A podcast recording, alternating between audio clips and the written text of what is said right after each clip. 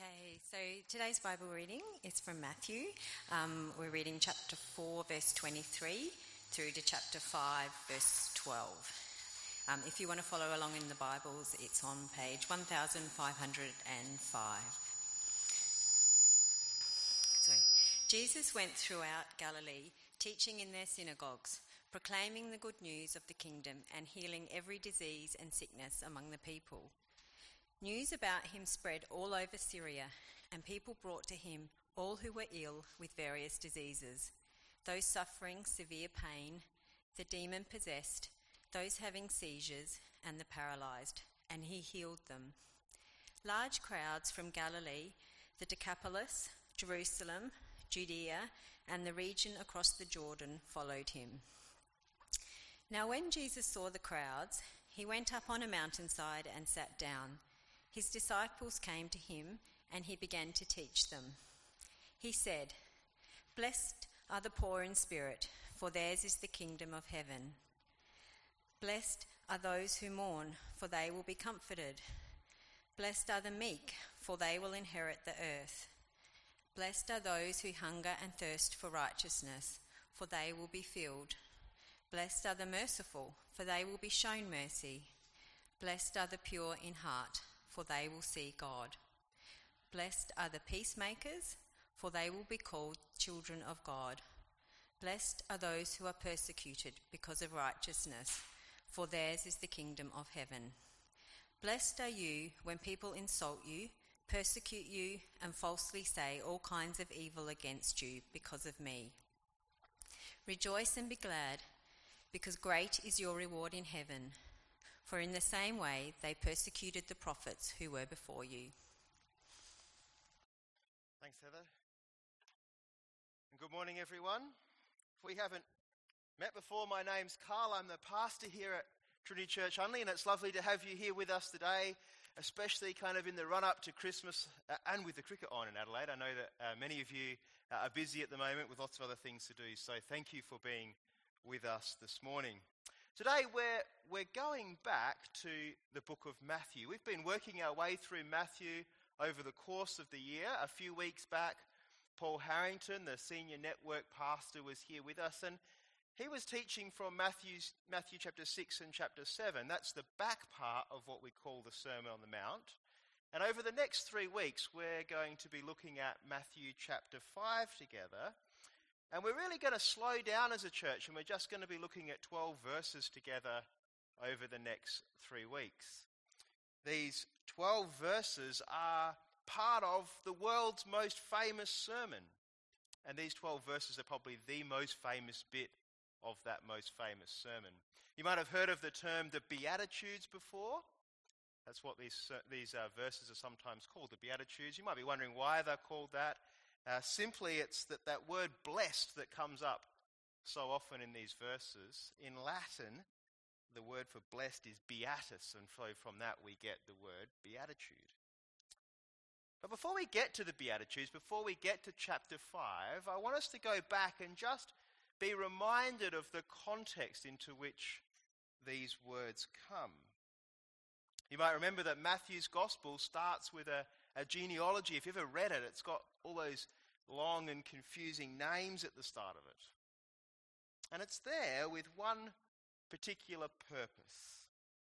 It's there that we might see Jesus' family tree and clearly see that he is God's chosen king. Then we get to Matthew chapter 2, and we read about the Magi who are looking for baby Jesus. Why? Why are they looking for Jesus? Because they're searching for God's promised king. In chapter 3 of Matthew's Gospel, we see John the Baptist preparing the way for God's king with these great words from Isaiah. John repeats the words of Isaiah. He says, A voice of one calling in the wilderness, prepare the way for the Lord, make straight paths for him. Do you remember these words from when we were looking at Isaiah as a church? Remember in Isaiah 40, these are words of great comfort. These are words used to describe what's going to happen when the people return from exile. And God will return to be with his people as their king. And then in chapter 4, Jesus begins his preaching and his teaching ministry. If you've got your Bibles open, I'd love you to open them with me to Matthew chapter 4. Have a look uh, where it says in verse 17 with me. From that time on, Jesus began to preach Repent, for the kingdom of heaven has come near. See, in these opening verses, these opening chapters of Matthew's Gospel, you can't miss, can you, the royal and the kingly themes that are kind of steeped right through here. Matthew, the writer, he wants us to know beyond a doubt that Jesus is God's promised and sought after King. And he wants us to yearn to be part of Jesus' kingdom. And he also, I think, shows us that to be part of the kingdom means that we would repent. So, the kingdom of heaven, it's obviously an important term in the book of Matthew. We've seen it come up so many times already. So, a question for you this morning is what is the kingdom of heaven? What do you think it means? We know that Jesus is the king of that kingdom. That's fairly easy to see. But what does the kingdom of heaven mean?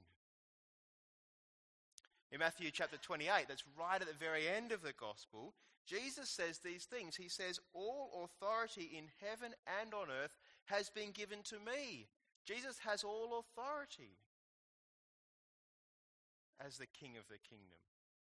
So, in a sense, the kingdom of heaven, the reach of Jesus, his rule and his reign, well, it encompasses all things because he's been given authority over all things.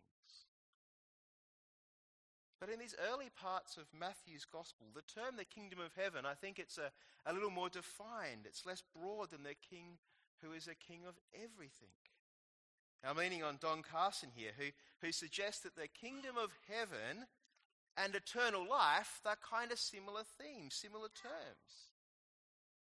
And Carson helps us to see that by looking at Mark, another gospel, and particularly chapter 9 of Mark. I think it's really useful. So, could you come with me in your Bibles to Mark chapter 9?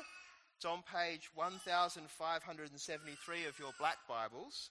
And I want us to start reading at verse 45. This is Mark chapter 9, verse 45.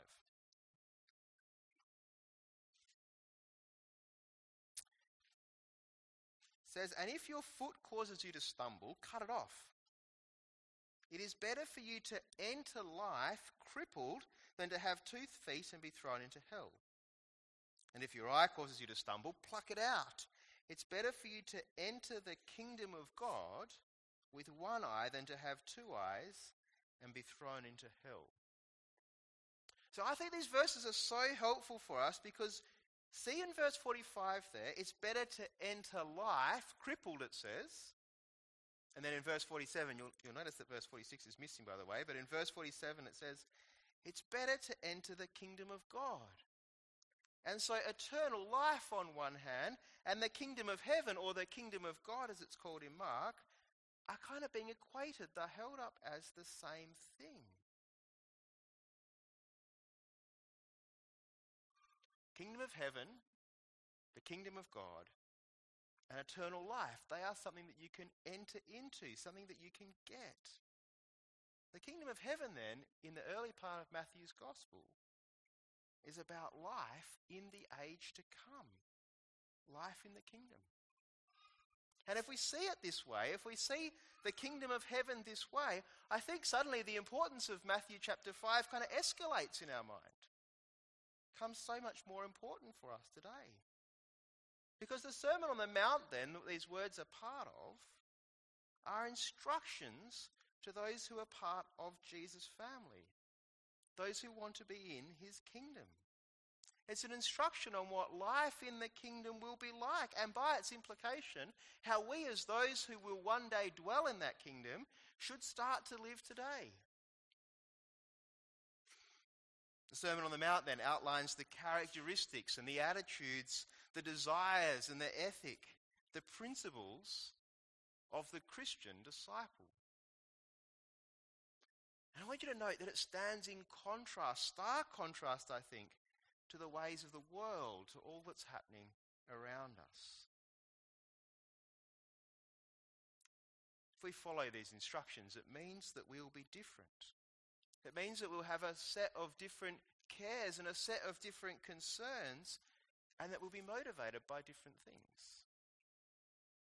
Over the next three weeks, as I said, we're going to be slowing down as a church and taking our time to carefully work through these 12 verses of chapter 5. We're going to be taking our time because they help us to understand, I think, the characteristics of those who follow in Jesus' footsteps. What should Jesus' disciples be like? I think this is what these verses outline. And as you look down at these verses, you can't help but see that word blessed or blessed, depending on how you pronounce it. I want you to think of someone this morning who you think of as blessed. Who do you think of when you think of someone who's blessed? And what makes them that way? Why would you call that person blessed? Perhaps they have that fancy car. Maybe they've got the house with all the trimmings. Maybe they go on all those wonderful overseas holidays. Perhaps they've got that very attractive partner. What is it that makes them blessed? You probably don't think of it them as being blessed because they're meek or that they mourn or that they're poor. So how then does this passage that Heather just read to us work? Blessed are the meek, blessed are the poor in spirit, Blessed are those who mourn. Maybe one answer to that question is that we, we understand the word bless wrong. We don't know what it means. But the very best translation I think that we can come up with to what this original word that's translated as blessed here might mean is, is fortunate. Most fortunate, then, are the poor in spirit. So, what do you think this all means? how are we to understand these passages? Well, let's get into the text to try and understand. Let's um, look uh, with me at verse 3 of Matthew chapter 5. It says, Blessed are the poor in spirit, for theirs is the kingdom of heaven. As I translated before, most fortunate are the poor in spirit. What do you think that means? And how are we to make sense of these words? Because at first glance, it seems pretty confusing, doesn't it? The mention of poor, I think, probably draws our mind to those who are financially less well off. So then, is Jesus saying that we should aspire to not be able to pay our bills? Should we aspire to live in poverty so that we can enter into the kingdom of heaven? But it's not saying blessed are those who are financially poor, is it? Rather, blessed are the poor in spirit. So, does that mean that we should be kind of ignoring the spiritual realm? Is that what it means? Uh, such that we might inherit the kingdom of heaven. Well, I think if we're to understand this passage, we need to go back to Isaiah. Matthew has Isaiah on his mind, doesn't he? We know that because he's just quoted from Isaiah in chapter 3. Back in Isaiah 62, God speaking through Isaiah says this He says, These are the ones I look on with favour, those who are humble and contrite in spirit and who tremble at my word. And from chapter 61, this time Isaiah himself speaking says, The Spirit of the sovereign Lord is on me because the Lord has anointed me to proclaim good news to the poor. And here's the clue to how I think we're to understand Matthew chapter 5. The poor in Isaiah are those who acknowledge their own spiritual bankruptcy. Those who acknowledge their spiritual bankruptcy. Some of you might remember looking at the book of Isaiah as a church a few months ago. Remember, in Isaiah, we see the destruction of more and more of the kingdom of Israel as the book progresses. Remember, firstly, the northern kingdom is destroyed, and then the southern kingdom shrinks to just being Jerusalem, and then even that falls, and all that remains is that faithful remnant. That remnant, that faithful remnant, they are dependent on God and they are called poor. They know that they're spiritually destitute without God. The other ones who have not turned their backs on him. And in Isaiah, they are also economically poor because they've been marginalized by the rest of society and consequently they're powerless and they, they have no say in things. And that makes them even more dependent on God. These are the ones who are poor of spirit. And so, being poor of spirit, it doesn't necessarily mean that we're economically poor, although you may well be that way. Rather, it means that you would recognize the lack of spiritual resources that you have to enter the kingdom of God on your own. And the result is that you depend completely and solely on God. You depend on Him to forgive you, to reconcile you, to redeem you, knowing that nothing you have ever done is of any consequence as far as entering the kingdom of God goes. I remember the story of a previous pastor of mine illustrating this. He, he spoke about a guy called William Carey. He was the father of modern missions. He took his family to India to proclaim the gospel there. William Carey's life was one of just untold hardship wife after wife and child after child died in his quest to bring the gospel to India. If ever there was a person who could take pride in their work for God, it was William Carey. And you have a look at this picture. I don't know if Chris can put it up on the screen for us. Um, Chris, do you want to uh, flick the picture of the gravestone up on the screen for me? This is William Carey's gravestone the guy who started the modern movement of missions, he took his family to India. He says this on his gravestone A wretched, poor, and helpless worm, into thy kind arms I fall. See, if ever you could earn your way into the kingdom of heaven, surely it's people like William Carey who would have done that. And yet he sees himself and had etched on his tombstone a poor, and helpless worm, utterly dependent on the mercy of God. See, that I think is what it means to be poor in spirit. It's about depending wholly and solely on God. And that's a value of those who belong in the kingdom of God. That's what it means to be poor in spirit, to depend on God. Well, let's move on, shall we? Verse 4 of uh, Matthew chapter 5 says this it says, Blessed are those who mourn, for they will be comforted. This, like the last beatitude, kind of seems upside down when we first read it, doesn't it? What does blessing have to do with mourning? Surely it's those who don't have cause to mourn who are really the happy ones or really the fortunate ones. Has Jesus, got it, has Jesus just got it wrong at this point? I mean, I've got Facebook on my phone and I've seen plenty of wedding photos and plenty of holiday photos or plenty of engagement photos. I've got one on the screen as well behind me. Or even just birthdays that are captioned with that hashtag blessed. Never seen, I don't think, a Facebook photo of a funeral with the hashtag blessed. So, what can Jesus possibly mean then when he says, Blessed are those who mourn? Well, I think the answer again is found in the book of Isaiah. And I'd love you to come to Isaiah with me this time. Come with me to Isaiah chapter 61. It's on page 1159. Isaiah chapter 61. I'm going to read from verse 1, and I'm going to read a few verses from chapter 61. So if you can turn there, I'd love you to do so. Isaiah chapter 61 on page 1159. It says, The Spirit of the sovereign Lord is on me because the Lord has anointed me to proclaim good news to the poor. He sent me to bind up the brokenhearted, to proclaim freedom for the captives and release from darkness for the prisoners, to proclaim the year of the Lord's favour and the day of vengeance of our God, to comfort all who mourn and provide for those who grieve in Zion, to bestow on them a crown of beauty instead of ashes, the oil of joy instead of mourning, and a garment of praise instead of a spirit of despair.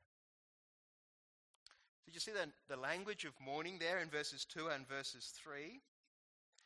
See, in Isaiah, Isaiah is looking forward to a time when the exile of Israel will end. Exile, of course, has with it an intense feeling of sadness that comes from the loss of their national identity, But remember, they're in exile. The people are in exile as a result of their corporate sin. Exile is God's judgment. And therefore, it was a source of anguish and pain. The sin and the brokenness of their relationship with God and their loss of a place to call home results in mourning, and appropriately so.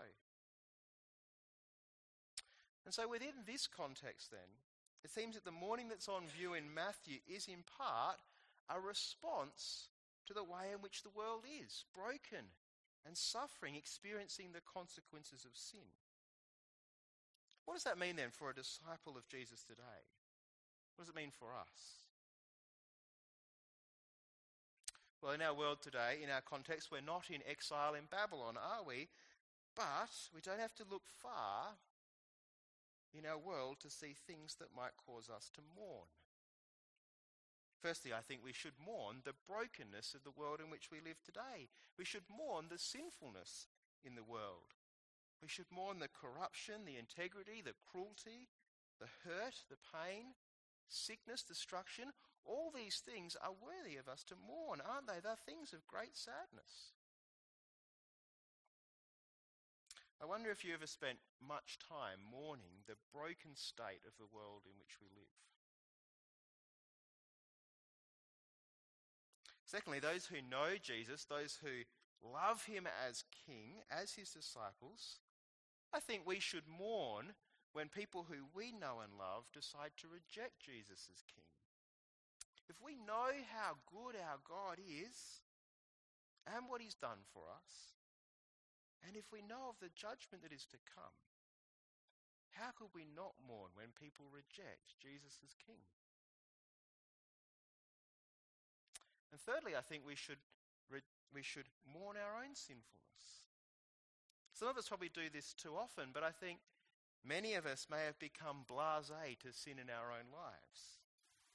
I remember when I was a university student studying the book of Romans with other Christians who were on campus, we went away on a camp to look at this book, I can remember seeing tears rolling down people's faces as they reflected on how hopelessly sinful their own lives were.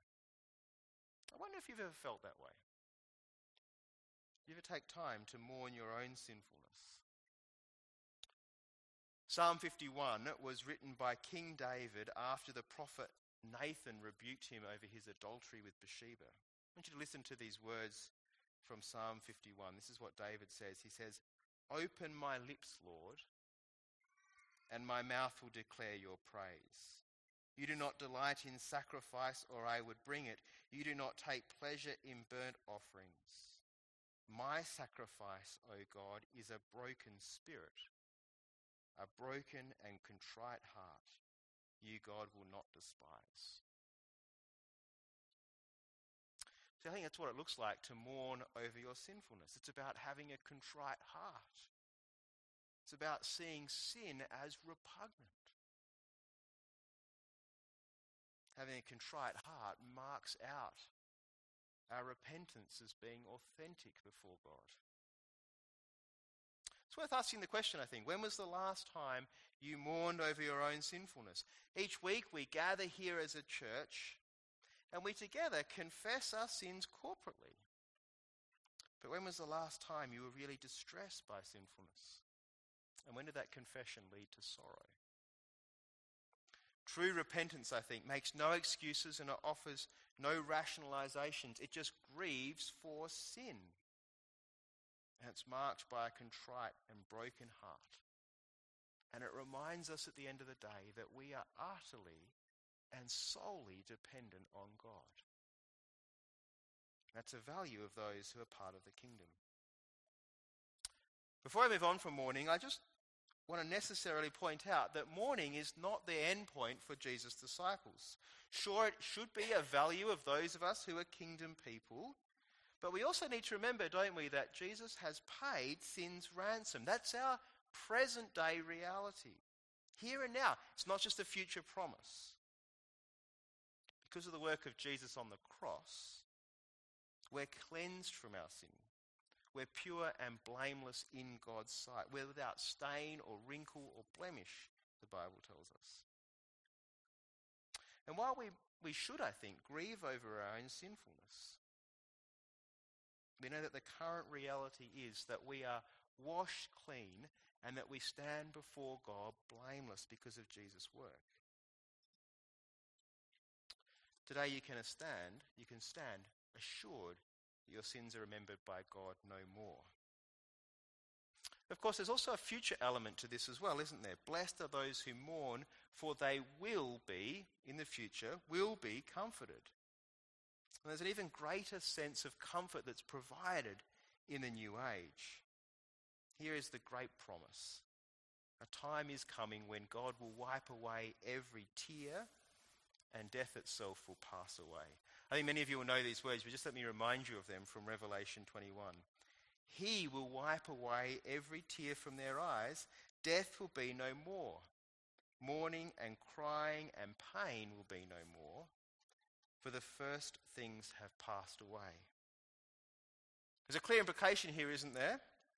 While we still live in the old order of things, there will still be crying and there will still be tears and pain. But the great promise is that in the new age, God will wipe away every tear and there will be no death. There will be no mourning, no crying, and no pain. It's perhaps helpful then to see these verses as saying that those who love Jesus, those who follow in his ways, indeed, those who he calls blessed, while it's right and proper now to mourn, especially if that leads to repentance, we need not be in mourning forever because Jesus is and will right the wrongs in this world. That's what it means to be part of his kingdom. Well, let's move on to the next verse. Blessed are the meek, for they will inherit the earth. Meekness isn't a term we use very often, is it? I think that's probably because few of us kind of understand what it actually means. Let me give you an example of this. If I was to call Peter, sitting down the front here, if I was to say Peter is a great example of a meek person, am I trying to build him up by saying that, or am I actually putting him down? I wonder what you think. I don't think we get a we don't have a good sense of this word meekness, do we? We often confuse meekness with weakness. So, what does meekness mean? Well, let me give you Don Carson's definition of meekness. He says, Meekness is a controlled desire to see others' interests advance ahead of one's own. Meekness is about seeing others' interests advance ahead of one's own. That's kind of countercultural in our world today, isn't it? See, so much of our world today is about grab what you can now, despite what it costs those around you. Now, think about it. A, a lot of what's wrong in our world is probably due to a lack of meekness. So it seems that in our world, one person gets rich at the cost of ruin and expense of many others. There are so many things in our world that would be different if others put others' interests ahead of their own. And when you see meekness in action, it's a really great thing, I think. I, when I worked as an engineer, I had a boss who I think just kind of fit Carson's description of meekness really well. He would consistently talk up his staff and downplay his own role in the success of our particular part of the business. He would look after his staff's well being and their promotion ahead of his own, and subsequently that would cost him at times. His staff went to the very best conferences. They got all the kind of conference junkets that you used to get. They got to travel overseas while he stayed home. Speaking of his followers, Jesus says, The meek will inherit the earth. See, meekness here is shown by Jesus to be something to be treasured, it's a kingdom value. And the wonderful thing is that those who put others' interests ahead of their own, well, they one day will inherit the whole earth. That's what it means to be in the kingdom of heaven, doesn't it?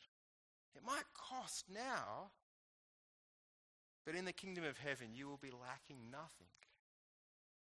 Those who are in will one day inherit the new earth and the new heavens. If we're meek today, we're going to have to depend on God, aren't we?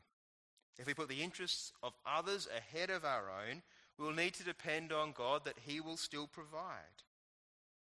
Our world tells us, grab it while you can. Jesus says, no, the meek will inherit the kingdom. In the kingdom, we'll all be like Jesus. Wrongs will be put right. Mourning will turn into triumph. The poor in spirit will be vindicated and lifted up. Kingdom of heaven, Jesus goes on to tell us in the Gospels, is a treasure worth seeking.